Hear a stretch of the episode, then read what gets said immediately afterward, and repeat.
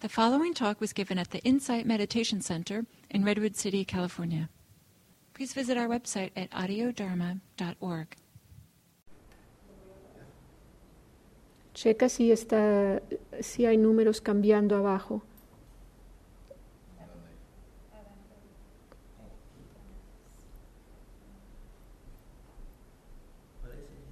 Ok, entonces vamos a empezar.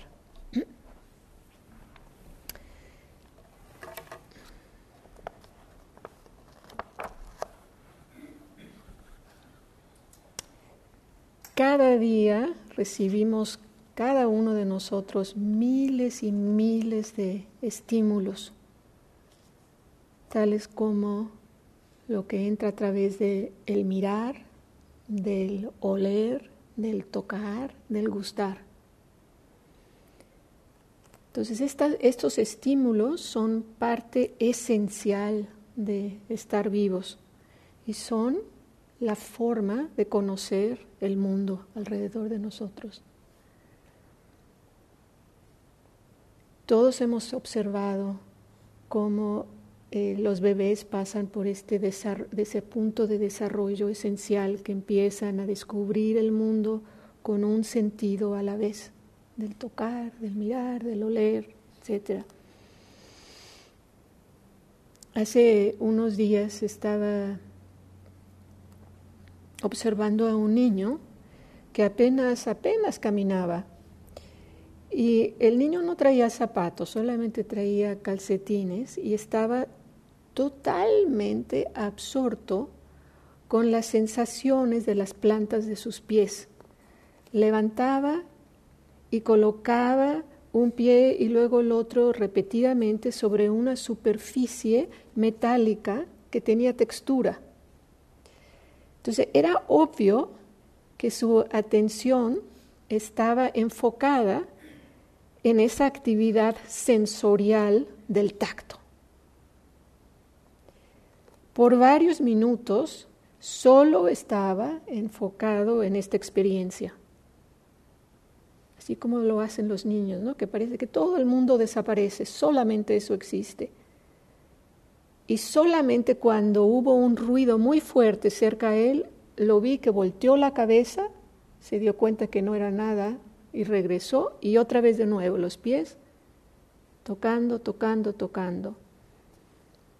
Entonces, este niño estaba viviendo lo que llamamos en el Dharma la experiencia directa, con la atención enfocada en la puerta de los sentidos. En este caso era el sentido del tacto. El punto de contacto eran las plantas de los pies y el objeto del tacto era la textura. Ahora, ¿qué estaba ausente en esta experiencia que el niño estaba teniendo? No había ensimismamiento, o sea, ninguna preocupación de qué pensarán los demás sobre lo que estoy haciendo, o cómo me veré en este momento, o es tonto lo que estoy haciendo, Probablemente tampoco había grandes historias en su mente sobre lo que estaba experimentando, como esta alcantarilla probablemente fue fabricada en esta fábrica en San Francisco, que es muy famosa en sus, sus alcantarillas. El niño naturalmente estaba absorto a los estímulos de sus sentidos y por lo tanto totalmente en el momento presente. Ahora, desgraciadamente, esto lo perdemos nosotros en gran parte, conforme se desarrolla nuestro cerebro y nuestra capacidad de pensar y de analizar. También perdemos una bella inocencia de estar totalmente despreocupados de cómo nos perciben los demás. Con la adolescencia surge el ensimismamiento y mucha de nuestra atención se enfoca en el qué dirán. Es en la necesidad de vernos, hablar, movernos de una manera muy prescrita por la moda, que no tiene nada de espontaneidad y sufrimos mucho. Nos sentimos encarcelados en nuestro ensimismamiento. Pero hay esperanza, porque con la madurez también ganamos algo que nos da la llave para regresar a la experiencia directa y a liberarnos de las cadenas de nuestro ensimismamiento. Ahora, la llave es el entrenamiento de la mente.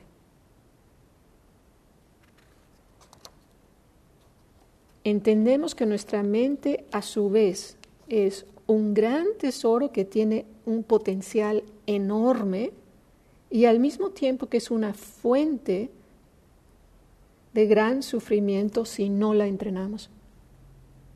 Entonces, esto es exactamente lo que nos ofrece esta práctica, el entrenamiento de nuestra mente. En una de las enseñanzas eh, escritas en verso del Buda llamadas Dhammapada, dice, la mente difícil de controlar, frívola, apegada a los deseos, uno hace bien en domarla. La mente bien entrenada trae felicidad. Y donde quiero hacer énfasis es, la mente bien entrenada trae felicidad. ¿Alguno de ustedes que ya lleva un poco de más tiempo ya ha probado esto, de cómo la mente entrenada trae felicidad? ¿Sí? Yo creo que sí, algunos. Entonces, a través de la práctica, entrenamos la mente a permanecer en el presente, o sea, reconectar con nuestra capacidad innata que teníamos todos de niños chiquitos de vivir la experiencia directa, directa a la puerta de los sentidos, que vamos a ver qué quiere decir eso, vivir la experiencia directa en cada una de las puertas de nuestros sentidos, de los ojos, de la nariz, de la lengua, de los oídos. Y al conectar con esta experiencia innata de la experiencia directa, descubrir nuestro entorno a través de los sentidos y entender tanto los beneficios como los límites de los pensamientos y conceptos. ¿No? Entender que sí, la mente tiene muchos beneficios, pero también tiene muchos límites. Entonces es exactamente lo que me he propuesto para ahora, que exploremos juntos como una atención cuidadosa en el punto de contacto de el ver, el oler, el escuchar, el tocar, inclusive el pensar podemos encontrar ya sea la libertad o el cautiverio. Y esto lo vamos a desempacar y espero que al final de la plática esto les quede claro. ¿eh? Y en cualquier momento que tengan preguntas, me interrumpen y levantan la mano con todo gusto lo, lo vemos. Entonces, vamos a empezar a ver esto de la experiencia directa a través de un ejercicio participativo.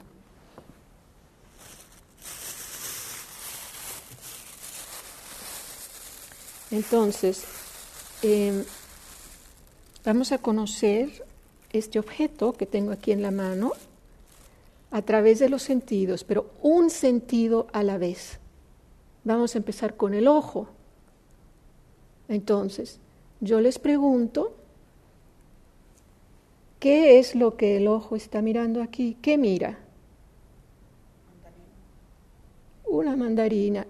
Esa es la respuesta totalmente natural que nosotros damos, mandarina.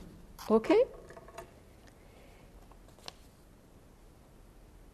Desde la infancia hemos sido entrenados a mirar un objeto, ¿lo miraron? Reconocerlo y darle un nombre, ¿cierto? Cuando todos tenemos como dos años, mamá apunta esto y dice, Mandarina, hijito. El día de mañana otra vez, mandarina, hijito. Y el tercer día el niño dice, mandarina. Eso es lo que en el Dharma llamamos percepción. Es uno de los cinco agregados. Y tiene mucho que ver con la memoria, ¿cierto?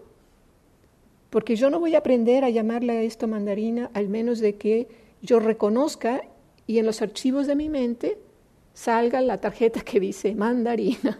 Empato lo que yo estoy mirando a través de los ojos y lo que tengo en la memoria, mandarina.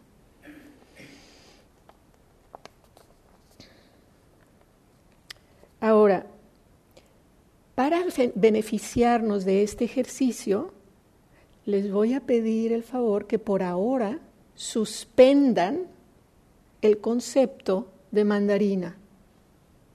¿Ok? En vez vamos a ir analizando este objeto con un sentido a la vez. Y de esta manera vamos a tener la experiencia directa de este objeto. Entonces, al suspender el concepto, ¿qué es lo que realmente ve el ojo? Fruta también es un concepto. ¿Qué es lo que, qué es lo que, qué es lo que ve el ojo? Ah, muy bien. Forma, forma y color. Bravo. Ahí está. La experiencia directa del ojo con esto es forma y color.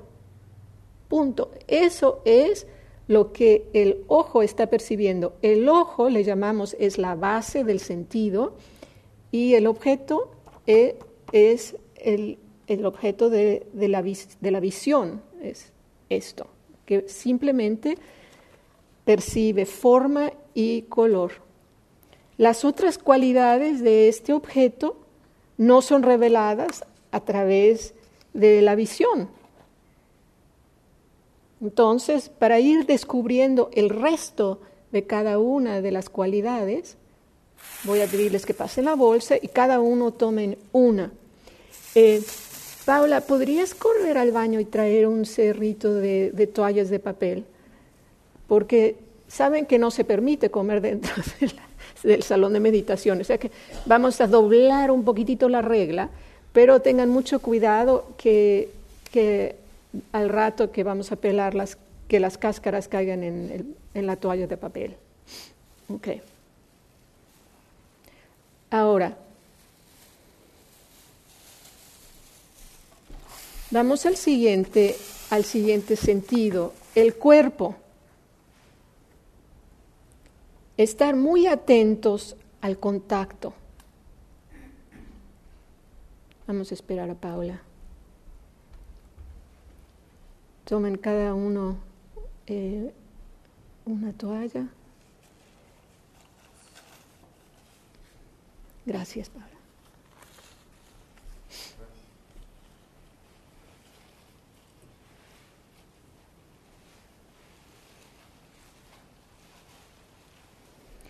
Entonces, vamos al contacto. Piensen en el ejemplo del niño. ¿Cómo estaba el niño sintiendo con los pies? Al hacer contacto con las manos y este objeto, estamos experimentando el tacto o las sensaciones táctiles de este objeto. Si piensan en el concepto de mandarina, no hay nada nuevo al tocar esto nada nuevo. Pero si yo toco esto, imagínense que yo soy ciega y me dan esto y yo empiezo a tocarlo, verdaderamente estoy sintiendo. Cierran los ojos y sientan la textura como si fuera la primera vez que tocan esto. Es más, es la primera vez que tocan este objeto en especial. Ahora, vamos a seguir ya llevamos dos sentidos, el mirar y el tacto y el, y el sentir con el tacto. Ahora vamos con el tercero, del oler, o la nariz y el oler. Entonces, los invito a pelar este objeto y cada uno esté muy, muy atento en qué momento experimentan el olor.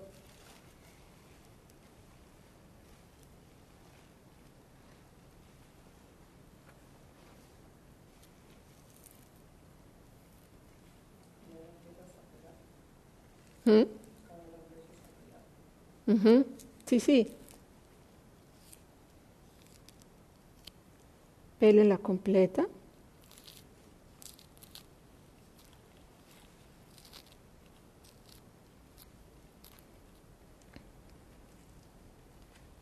Y tal vez se, se dieron cuenta que al mismo tiempo que estábamos pelando, no solamente se dio el sentido del olor, pero también, todavía no la hemos puesto en la boca, pero del, del sonido, se dieron cuenta que hace sonido. Separen los gajos y escuchen. ¿Mm? Pero la, la boca empezó a, a hacer Exactamente, claro, claro, excelente, excelente. O sea, ya la boca se está preparando, ¿no? Entonces ahí está el, el sonido. Ahora, de nuevo, vamos a, ahora vamos a, a la lengua, la base de, del gusto, que es la lengua y el sabor. O sea, colocamos un gajo en la boca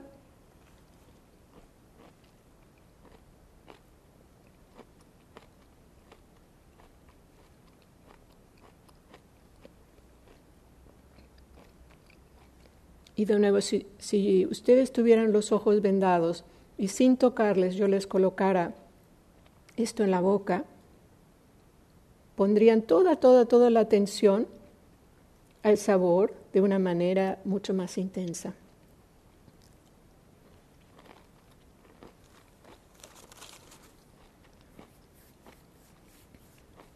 Ahora,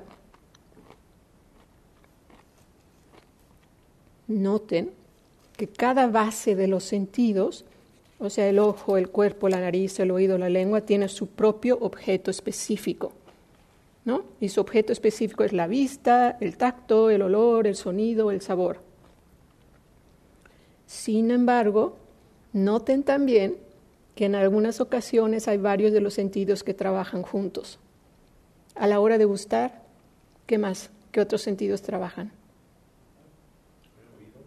El oído, estás escuchando. Es, exactamente, estás escuchando el masticar. ¿Qué más? Mm, la garganta sería parte también del gusto, ¿no? Pensando en los cinco sentidos. El tacto, muy bien, el tacto, claro, estamos, el, en la lengua estamos sintiendo la boca de la mandarina, entonces está el gusto, el escuchar, el tacto y hay uno más. Eso es, Gabriela, ¿cuál? El olfato. Sin el olfato, la comida no sabe a nada. ¿Se, ¿se recuerdan cuando tienen gripa y no huelen? Que la comida no sabe a nada. Ok, entonces vemos cómo trabajan a veces juntos. Ahora, hasta aquí, ¿hay preguntas? Muy bien, entonces vamos a seguir. Vamos a ir agregándole una capa a la vez. Y en el momento que sienta que se están perdiendo, me dicen.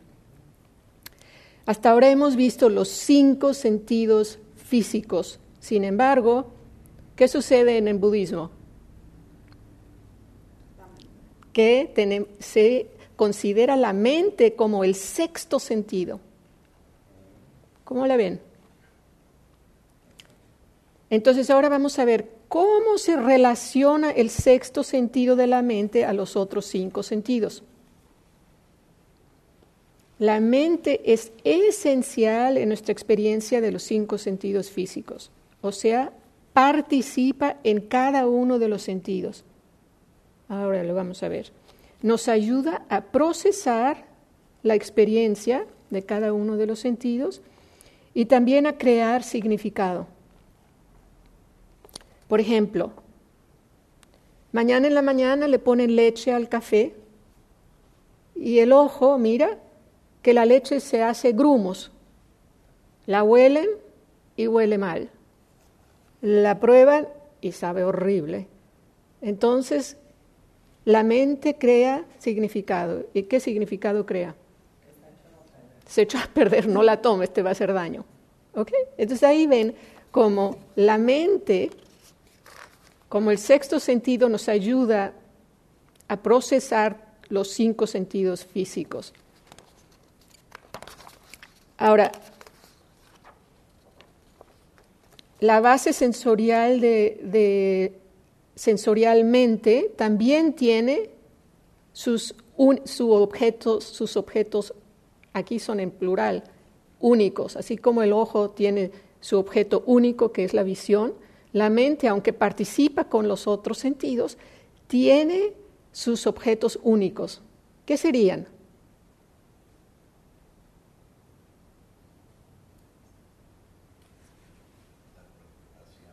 Exactamente. Toda la actividad de la mente son sus objetos. Los pensamientos, los conceptos, las proyecciones y las emociones. Las emociones también las procesa la mente. En Pali, en el lenguaje en el que están escritas estas enseñanzas, hay un término que se llama chitta Chitta, C-I-T-T-A, y que traducimos como mente, pero en realidad Chitta es una combinación de mente-corazón. Eso quiere decir que la mente como el sexto sentido nos ayuda a procesar tanto pensamientos como sabores, olores, tacto, Ah, entonces, ambos, ¿ok? Sin embargo, la mente, esto es importante, en la mente en sí no huele, no gusta, no ve, pero sí siente emociones y piensa. ¿Vamos bien hasta aquí? ¿Hay preguntas? Es un poquito distinto para nosotros pensarlo porque, porque no crecimos con la idea de que la mente es el sexto sentido. Sin embargo, cómo se entiende dentro del Dharma es importante entender que la mente es, es este sentido y que comprende todos los pensamientos, conceptos y emociones. Entonces, eh, como parte de, entender lo que hace la mente, nos, vamos a, recordar de lo que es la percepción. Con la información, y esta percepción la mencionamos al comienzo, ¿se recuerdan? Cuando hablamos de qué es esto, qué es este objeto, y, alguien dijo mandarina. ¿ok? Entonces, eso fue percepción. Con la información que entra a través de los sentidos físicos, como lo hicimos con el ejercicio participativo, la mente usa la memoria, la categoriza esta información del objeto, se da un reconocimiento y lo nombra. Mandarina.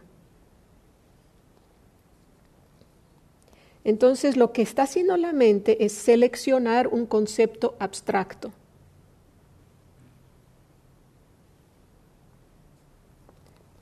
Porque el concepto mandarina es simplemente una construcción mental.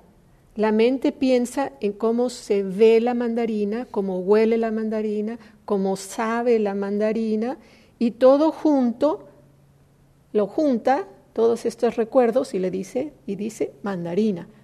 Pero mandarina es un concepto. Y entonces la práctica, esta práctica, nos hace claro que la mente, al pensar en el concepto mandarina, cree que realmente está experimentando mandarina. Pero en realidad solamente está imaginándose el olor, la forma, el color, la textura, el sabor. etcétera. Si surge en la mente, ¿y para qué me sirve esto? No se preocupen, ya, vamos viendo un poquito a poquito. Eh,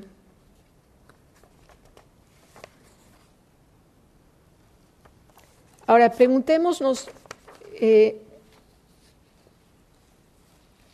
¿por qué agrupar los cinco sentidos físicos y la mente en el Dharma? Si pensamos que en nuestra experiencia, eh, no, déjenme regresar un poquito. Ah, nuestros seis sentidos son esenciales en nuestra vida y podemos decir que son la totalidad de nuestra experiencia. En el Dharma se le llama son el todo. Todo, todo, todo lo que han vivido en su vida lo pueden reducir a estos seis sentidos. El ver, el oler, el gustar, el escuchar, el tocar y el pensar. Todo. Ok. Entonces, si consideramos la totalidad de nuestra experiencia, descubrimos que nuestra experiencia tiene tanto un componente muy fuerte físico como mental.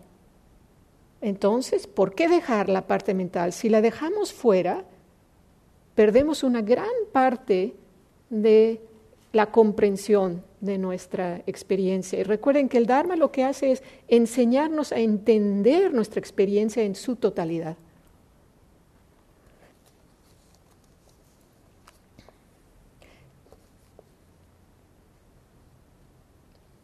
Podemos otra razón por la que podríamos pensar que, que se colocan los pensamientos y los cinco sentidos, o la mente con los cinco sentidos, es que al poner los pensamientos al mismo nivel que los olores, los sabores, los sonidos, le estamos quitando importancia, ¿cierto? Normalmente a los pensamientos los ponemos hasta arriba, le damos mucha, mucha importancia.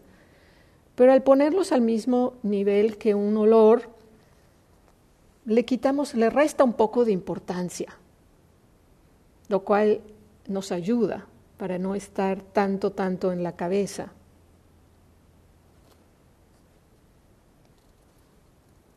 Ahora también es mucho más probable que yo vea el aspecto impersonal, digamos, de un olor que de un pensamiento. Si yo ahorita abriera un frasco aquí con algo que huele horrible, yo lo dudo que alguno de ustedes se sintiera algo ensimismado sobre yo estoy oliendo algo, qué barbaridad, algo de estar mal conmigo. Bueno, puede ser que alguien se haga la historia, a lo mejor soy yo, pero rara vez, no, no, no es tan probable que con los sentidos nos perdemos en, con el ensimismamiento. Es, claro que sucede, pero es mucho más probable que se vean totalmente identificados con un pensamiento, ¿cierto? Con lo del, si abrí el pomo, pueden, pueden decir totalmente, fácilmente, ah, huele mal, y allí quedó. Pero ¿qué si surge el pensamiento con una opinión? Y entonces dices, yo pienso, tarará. Ahí sí ya se identificaron. Y ya es muchísimo más difícil soltarlo. Entonces, aquí de nuevo, ponerlo al mismo nivel con los olores, las visiones, etcétera, nos ayuda a empezar a ver el aspecto impersonal de todo lo que se da con los sentidos. Para gente que es nueva, esto es algo bastante, tarda un poquito, no se preocupen. A, a donde entra, ahí déjenlo. Mm.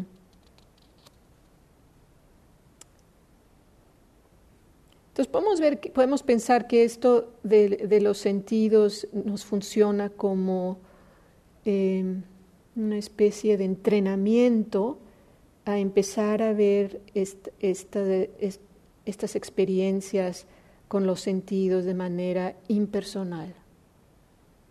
Es una manera de entrenarnos, de verlo de manera impersonal. ¿Y por qué nos ayuda a verlo de manera impersonal? ¿Alguien tiene una idea?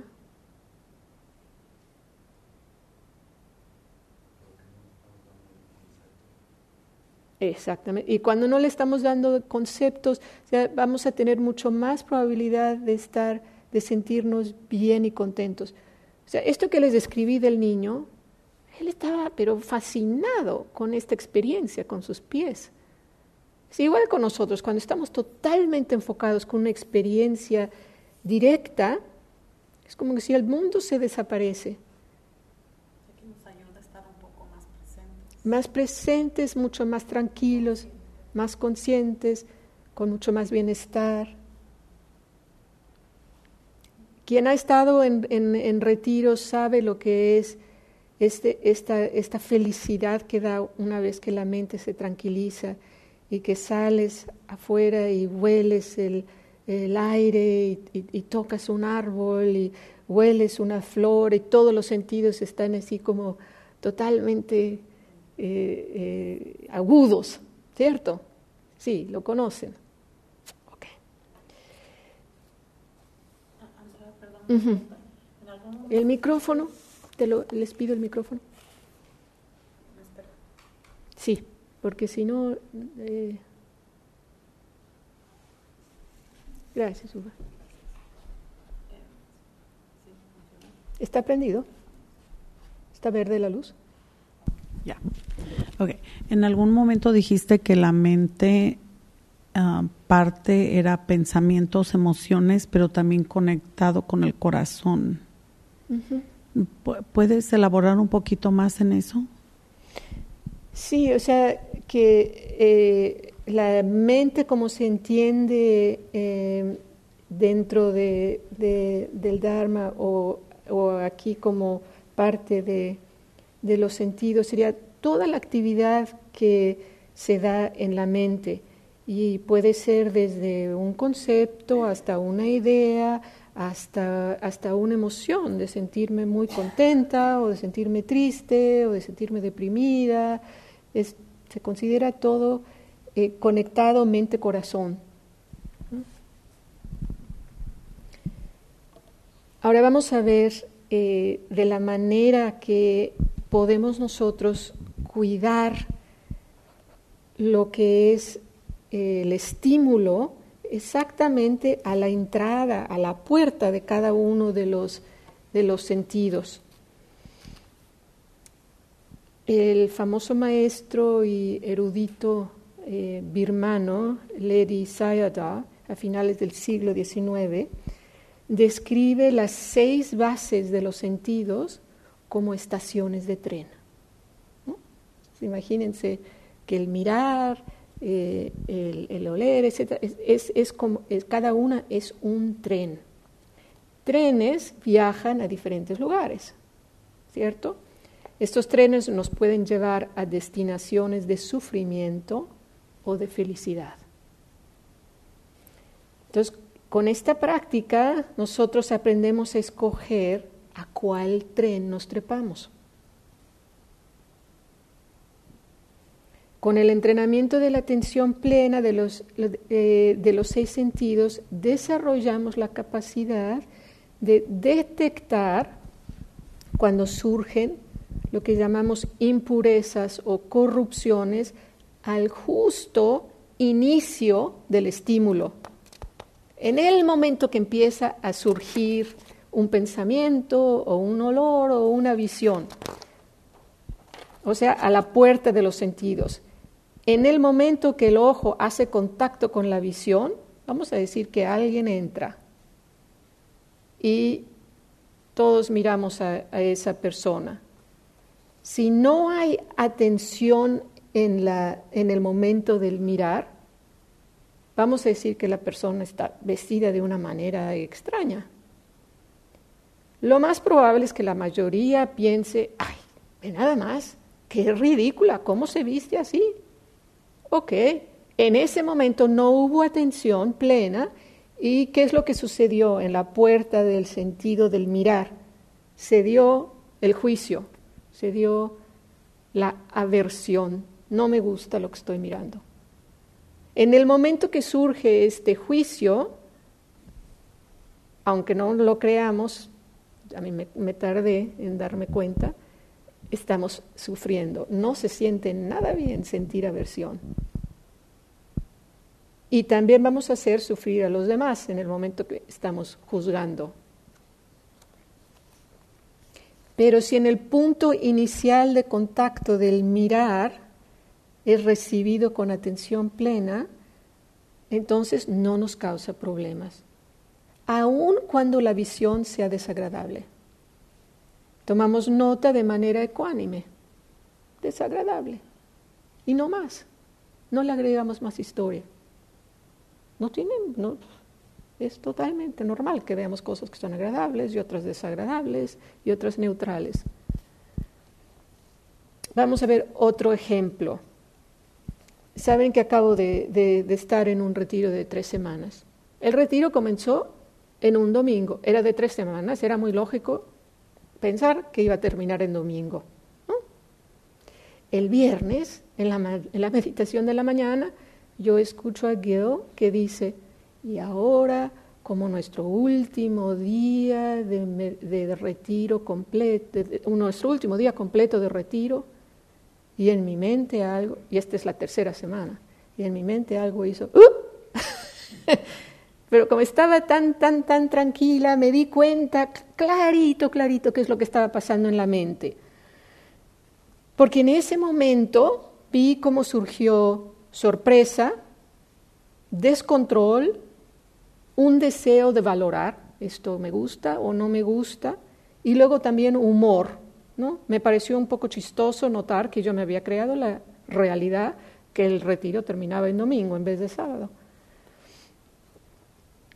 Ahora, ya que hubo atención plena, pude darme cuenta simplemente de una manera ecuánime de que Después de que había habido mucha tranquilidad, eh, la mente estaba muy, muy serena, surgió la actividad. ¿Por qué? Porque me cambiaron el programa.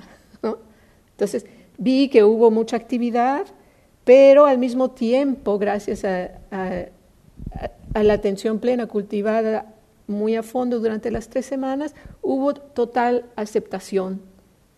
No hubo para nada el empezarme a juzgar. En años pasados, lo que yo hubiera hecho es, ay, ¿cómo eres de despistada? ¿No te diste cuenta en el calendario que decía que terminaba el sábado? Mira qué ridiculez que no te... No, simplemente, ah, mira, qué chistoso. Según yo iba a decir, totalmente distinto. Es un ejemplo insignificante si quieren, pero si esto lo vamos aplicando un ejemplo tras otro, tras otro, tras otro, Mm, exactamente, ya no, ya no estás en esta especie de montaña rusa de emociones de, que en este momento te estás criticando, pero de una manera espantosa y al rato crees que eres el mejor de, lo mejor. Sino simplemente, ah, ok, la mente, la mente tuvo un descontrol en ese momento. Entonces espero que estos dos ejemplos, con estos dos ejemplos podamos entender la gran importancia que tiene tener una atención cuidadosa en la puerta de los sentidos, para no dejar entrar estados que nos causen agitación y sufrimiento.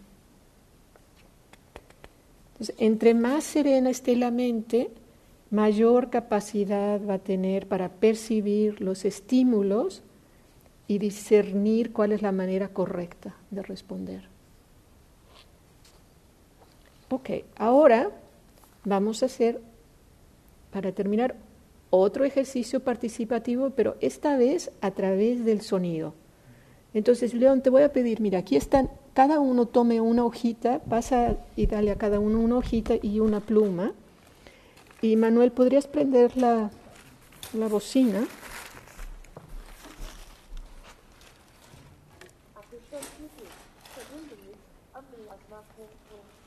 ¿Y me podrías prestar el micrófono? Sandra, sí.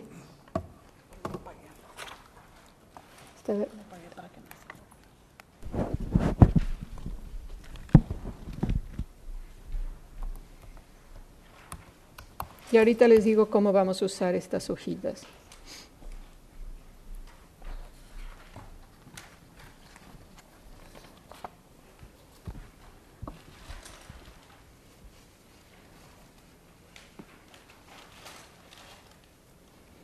Verbunden mit SMJ700P.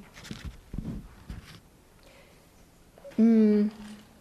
Entonces van a escuchar cuatro ejemplos. Eh, ¿Podrías dar las hojitas? Em, después de que tomes una.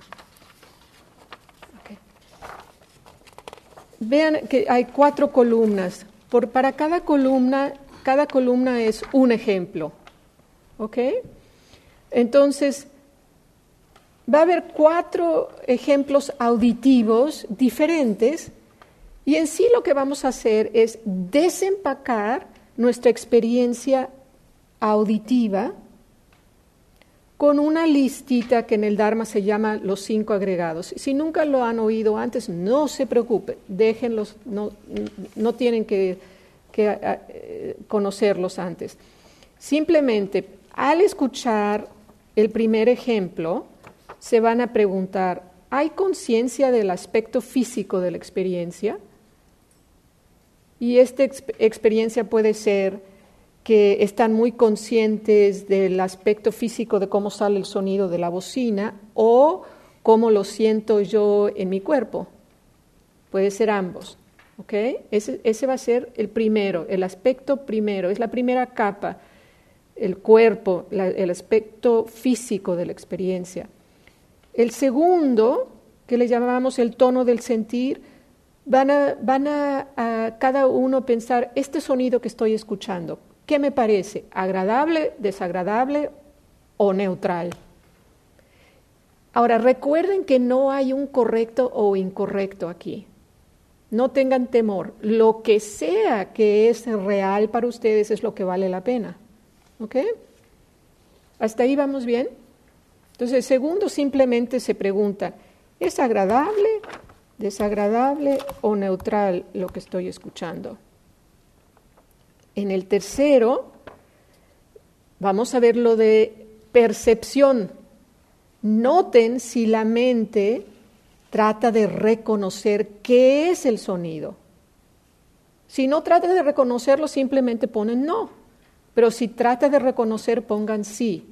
No es necesario de decir qué es, sino simplemente hay percepción sí o no. El cuarto es cualquier comentario o actividad que se da en la mente. Noten si al escuchar la mente les da un, les da un, comentario o un juicio, si surge una emoción, cualquier actividad mental extra, ahí lo ponemos, ¿sí? Y pueden describir brevemente. Y el último, ese es, eh, lo más probable es que contesten sí en cada uno, porque es parte del ejercicio. ¿Hay conciencia al escuchar? Simplemente ponen sí o no. ¿Ok? Entonces, esos son los cinco agregados y cada uno de los ejemplos los vamos a ir desempacando con, estos, con estos cinco, en estas cinco capas. ¿Preguntas? ¿No? Ok, estamos listos con el primero.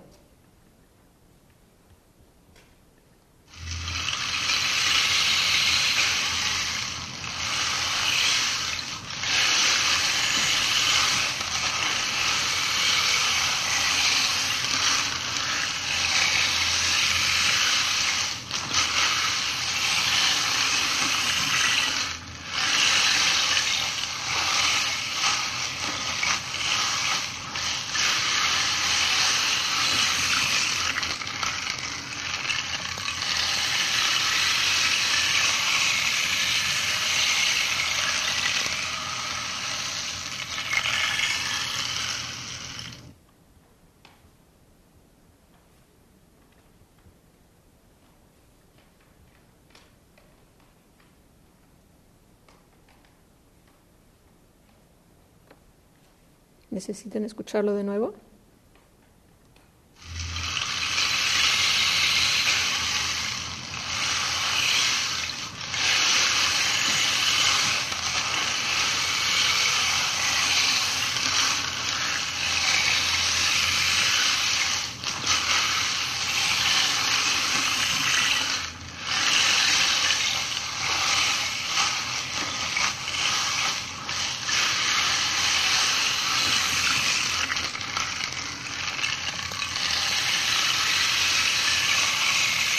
¿Ya está? ¿Sí? Yo sé que esto es algo así como medio raro y diferente, pero ábranse como el niño con la alcantarilla. Ok, va el número dos, ejemplo número dos. Ahora van a la segunda columna.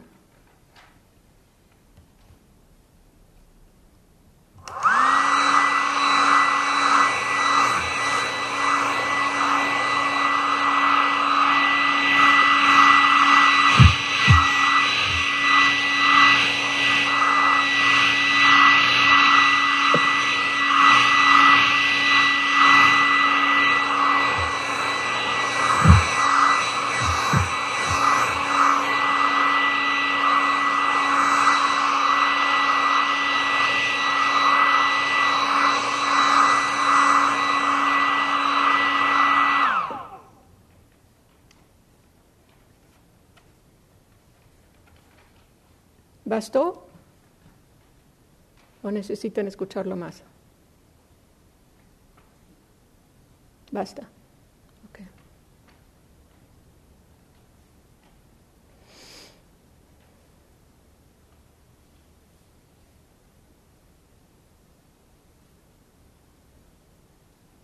Traten lo más posible de no adelantarse de qué quiere decir esto, sino estén presentes simplemente a su respuesta. Seguimos al tercer ejemplo. Ok, tercer ejemplo.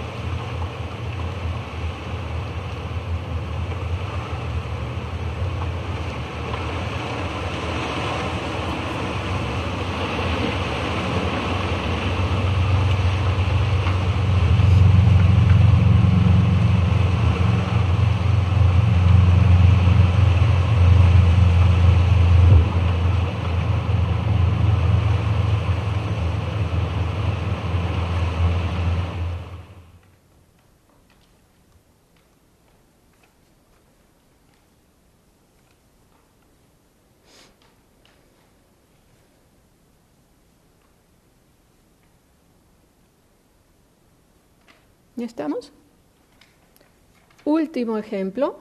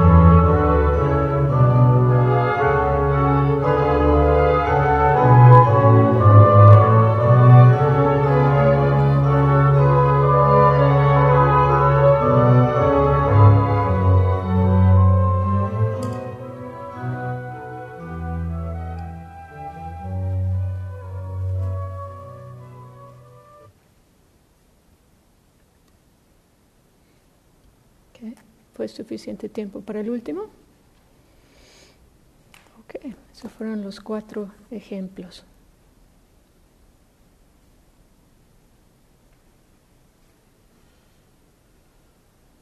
Ok, entonces ahora ¿Qué descubrieron con este ejercicio?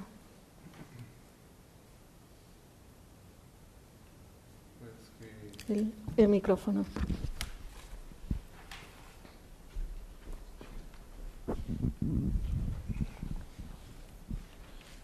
Pues yo descubrí como que puedo, a la hora de escuchar un sonido, um, me, me da una emoción Mm. y me remonta como a un momento que yo viví Mm, en cierto momento de mi vida. Una experiencia o em, un, me eh, conecta pues. Exacto, o sea, un sonido igual puede ser en cualquiera de las puertas de los sentidos, puede traer inmediatamente una emoción tremendamente fuerte. ¿Quién, quién tuvo esa experiencia, por ejemplo, con la música? Yo. Yo, yo la tuve. Tremendamente fuerte, Sí. ¿no? Es, es inmediato. Y puede ser agradable o puede ser desagradable. ¿sí? Y es igual de válido. Es igual de válido para el Dharma que sea agradable o desagradable. Simplemente tomamos, tomamos nota. Ahora, ¿qué nos ayuda? ¿Por qué nos ayuda a saber esto, Manuel? ¿De qué sirve? ¿De qué sirve? Bueno, más bien voy a poner, porque esta pregunta no es nada, no es nada sencilla. ¿Por qué, nos, ¿Por qué nos sirve darnos cuenta de esta respuesta a nuestros sentidos?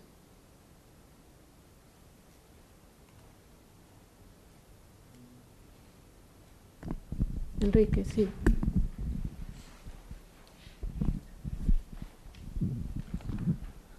Porque creo que aquí nos damos cuenta am, si es una experiencia ah, agradable o desagradable y al mismo tiempo nos podemos dar cuenta si es un, una, am, un pensamiento que se va a agregar también positivo o negativo después de la experiencia y, podemos tal vez pararlo ahí en ese momento. Estupendo. O sea, estos ejercicios nos ayudan a desempacar nuestra experiencia y empezar a ver cómo es que estos estímulos inmediatamente tienen una respuesta tremendamente fuerte.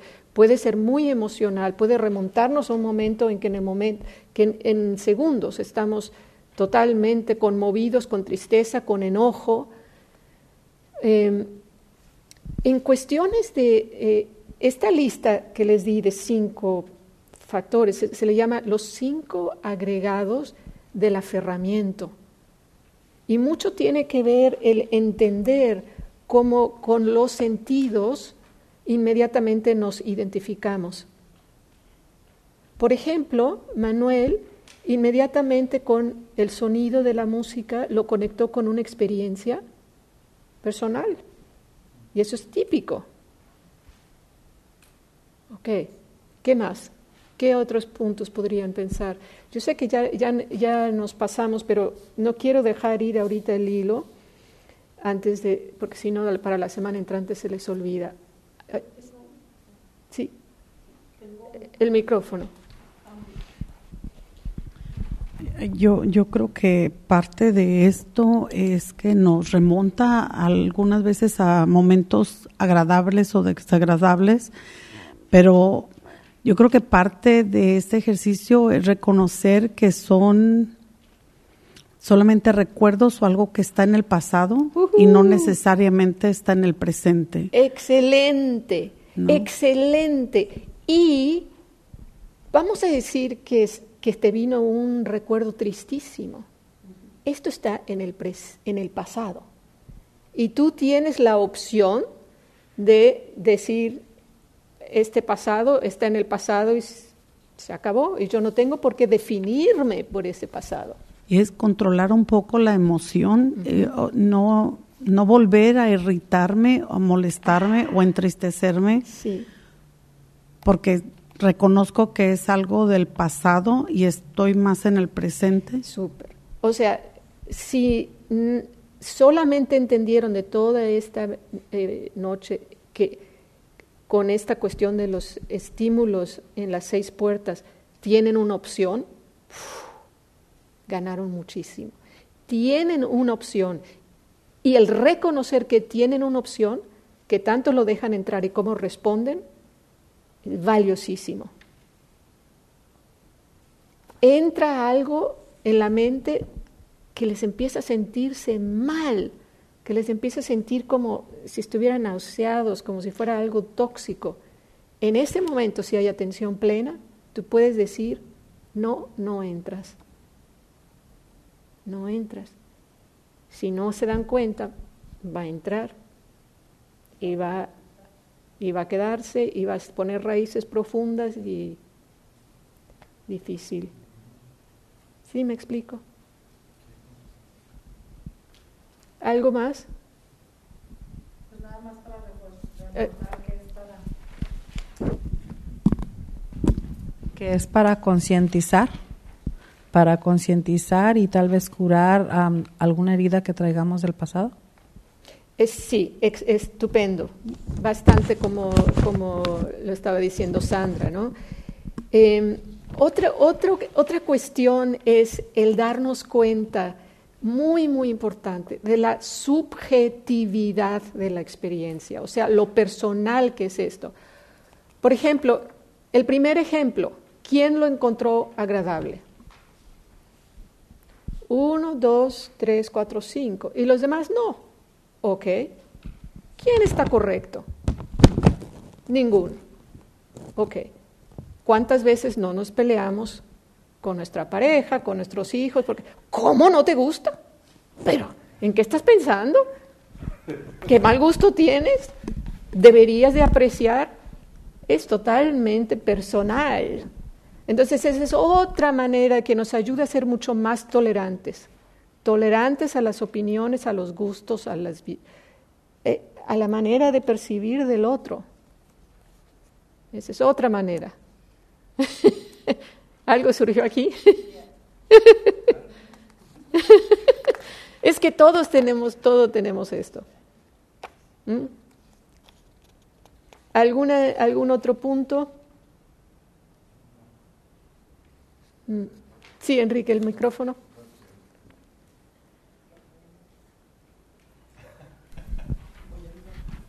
Sí, solamente eh, este, cuando estábamos haciendo el ejercicio de la, de la fruta, entonces eso como que me da un, un, eh, un, eje- un ejemplo de cómo los estados mentales que se crean ahora eh, se han formado a través, se forman a través de, de las experiencias que tuvimos en el pasado, de que sucedió algo y, eh, en el presente pa- pasa algo parecido y se, se tiene uno la misma reacción que se tuvo en, Exactamente. ah, Exactamente. en la niñez de uno, ¿no? Entonces es, es solamente, eh, ah, pues eh, me, me hizo entender esa parte y, y saber de que, como decías, de que hay opciones de, de pensar, bueno, esto, es- yo actué en esa forma 15 o 40 o 50 años antes, ¿verdad? Pero eso fue en el pasado y, y- y ahorita es, es el presente. Excelente. Entonces, se dan cuenta cómo esta práctica tiene la capacidad de sanación. De sanación sin tener que ir al psiquiatra a hacer análisis por 10 años. En esta práctica no es necesario recordar y analizar lo que me hizo mi mamá y lo que me hizo mi papá y todo eso. No es necesario, para mí fue así como, qué maravilla, que no tengo que, que no lo tengo que recordar. Puedo sanar todo este tipo de heridas que yo traigo adentro, sin tener que analizarlas, sino simplemente estar aquí presente, cuidando cómo se expresa en este momento esta expresión. ¿No?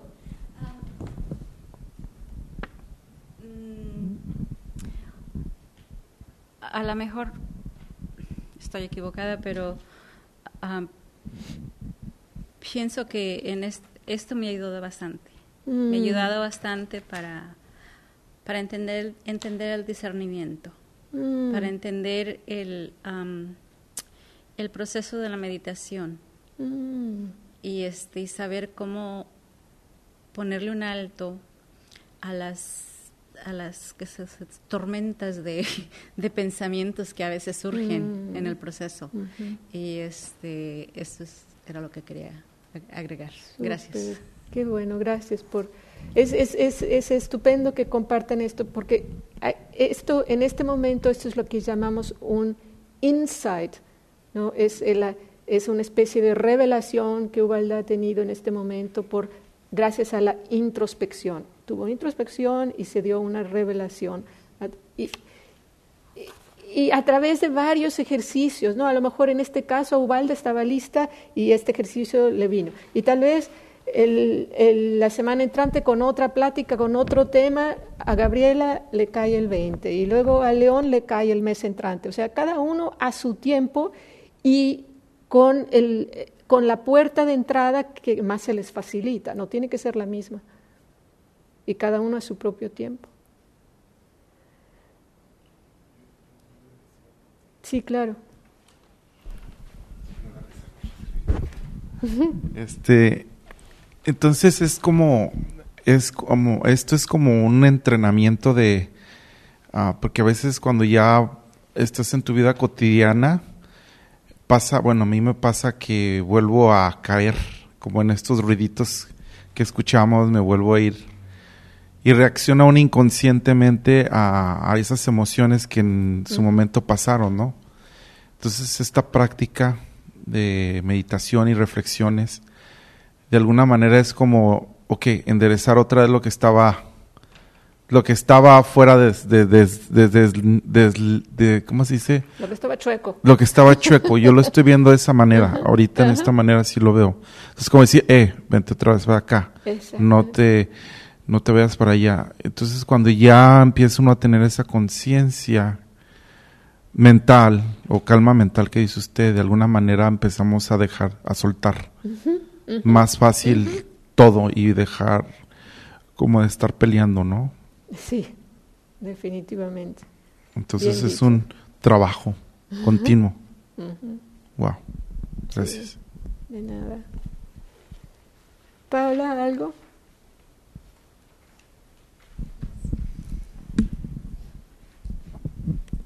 Nos hace falta tu voz ahora. Pues también que me he dado cuenta de que no todo lo que lo que yo pienso tienen que pensar los demás. Y pues tengo que ser más más flexible y no estar con la crítica encima y darle su espacio y su tiempo. Y hay tanto bienestar cuando uno, se- cuando uno cacha. Está- estás por decirle a tu pareja, ay, ¿cómo puedes? Y entra la atención plena y no dices nada. Y se sientes bien. Y en este momento les pido que se digan, bien hecho, querida, bien hecho. Porque hay que tomar en cuenta cuando uno logra para entrenarse. Nos estamos entrenando. Entonces hay que reconocer cuando logramos traer la atención plena y, y- y ser sabios. Al menos de que tengan algo más, quiero terminar con la, con la cita de Dhammapada. La mente difícil de controlar, frívola, apegada a los deseos, uno hace bien en domarla. La mente bien entrenada trae felicidad. Entonces les deseo que cada uno tenga mucha felicidad a través de entrenar su mente. Que estén bien. Buenas noches.